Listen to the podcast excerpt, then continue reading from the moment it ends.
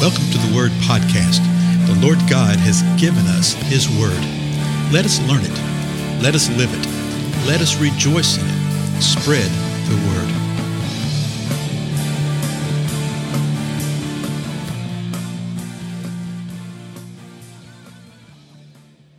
Blessings, everybody. This is Dale. Thank you so much for joining with me today on the Word Podcast. We are continuing in Second Samuel, the 22nd chapter, a great, great, great uh, psalm, Song of David, that he wrote when the Lord gave him victory over all his enemies and King Saul. Sort of important, right? Uh, in the previous episode, remember what we saw that God is blameless. David declared that the Lord's way is blameless, that the Lord's word is tested, that the Lord is a shield for all who take refuge in him, okay? And then he declared, hey, who's like God? There's no one like God. The Lord is our rock, He's our strong fortress. And you know what? He sets us on the blameless way, on his way, on the path that he desires. Twice he uses that word blameless. Okay. And so if we would get heed to that, you know, so often we think that uh, uh, that we're that we're unable to walk, and that, that word blameless means complete, uh, uh, means having integrity, that we are incapable of walking that way. Well, we are in the flesh if you do it in the flesh, if you do it within the soulish realm, if you do it by your own power, forget it. It's never going to happen. but if you do it in the Lord, you can do it. So the last verse we looked at was uh, verse 34. It said, He, God, makes my feet like hinds' feet and sets me on high places. Then David says this in verse 35. Listen, I've always I've loved this this verse right here for years and years because it's sort of a personal kind of thing.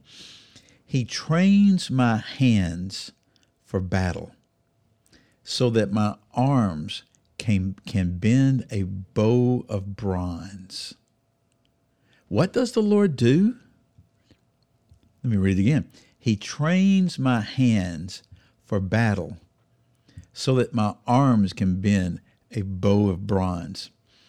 It is the Lord who trains our hands for battle. David wrote about this another place also in the uh, 144th Psalm first verse, he said this Blessed be the Lord, my rock, who trains my hands for war and my fingers for battle. Anyone, any of y'all want to take a wild guess why this is sort of close and personal to me? yeah, yeah, yeah. A lot, a lot, of y'all don't know. Uh, I play piano, I play keyboard, and I lead worship, that kind of stuff. And when when I am doing that, and that's literally what I'm crying out to God, Lord, you're the one that's trained my hands, and you've done this. You trained my hands for battle right here. According to the 144th Psalm, you trained my hands for war and my fingers for battle. And I believe the Lord does this in a lot of folks' life. And it may be with interfacing with a music instrument. Okay. David had that going on, right? Also, it may be in writing. David had that going on, right? Writing psalms and things like this. But being able, whatever you do with your hands and your finger, that it would be done unto the Lord. What if you like to sew like a seamstress? You do it unto the Lord. What if you like to garden? What if you like to build things? I've got several friends that are, are I guess, outstanding woodworkers. I mean, they like to just take a lump of wood, a big piece of wood right here, and transform it into something. You talk about having your hands trained for battle, your fingers for battle, your hands for war. Yeah, it's the Lord that does that. It's the Lord that empowers it. Uh, God did it with, I can't remember the guy's name. I never can remember this guy's name. But when God told Moses, uh, uh, gave him instruction for building the tabernacle and all the stuff that was in the tabernacle, the Spirit of the Lord literally moved upon this guy and he was able to make all this stuff out of uh, gold and silver, you know, bronze, but also out of stone and out of wood. Everything that would be needed, he was empowered by the Spirit of the Lord to do this, and those that were around him learning likewise. It's the Lord who does this. Now remember, David's giving thanks. He's giving thanks for victory in a battle, victory over his enemies, victory over King Saul but he's saying it is the Lord that has done this. Okay, and then the next part of the verse talks about that uh, so that my arms can bend a bow of bronze. Okay, and you think, well, what is that all about? Well, in Job, it gives us a little hint. The 20th chapter of Job, verse 24 says this He may flee from the iron weapon, but the bronze bow will pierce him. so some, somebody may be fleeing um, from a sword that you may have or something like that. But when he's fleeing, that bond of that bow of bronze can get him. And David is saying, It's the Lord that gave me strength, that gave me uh, skill to do this. Now, verse 36, he continues on. You have also given me the shield of your salvation, and your help makes me great. Whoa. Now, we've seen this shield already, how the Lord is what? Our shield. Yeah, the Lord is the one. Uh, shield to all those who take refuge in him.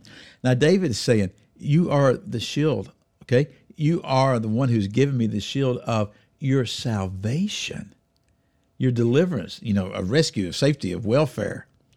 And when he says, and your help makes me great, well, we understand that. But you know, that word help can also be translated. I think, let me check here. Oh, really? That's interesting. I just looked this up. well, isn't that interesting? It means this your help, your answering me, makes me great. But listen to this. You know what that word means? And it's the Greek, uh, Greek word, Hebrew word, anava. And it means humility, meekness, gentleness. Wow. Okay. It can also mean like tenderness and patience. I'm reading this off my little resource right here, right? David is declaring that, Lord, you're answering me in this way, in your humility, okay, in your meekness, Lord, is what makes me great. So often we think that when the Lord answers, that it's going to be what? Yeah, fire from heaven accompanied with thunder, right? yeah.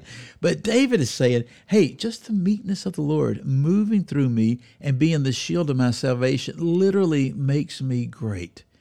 David continues with this idea in verse 37 You enlarge my steps under me, and my feet have not slipped.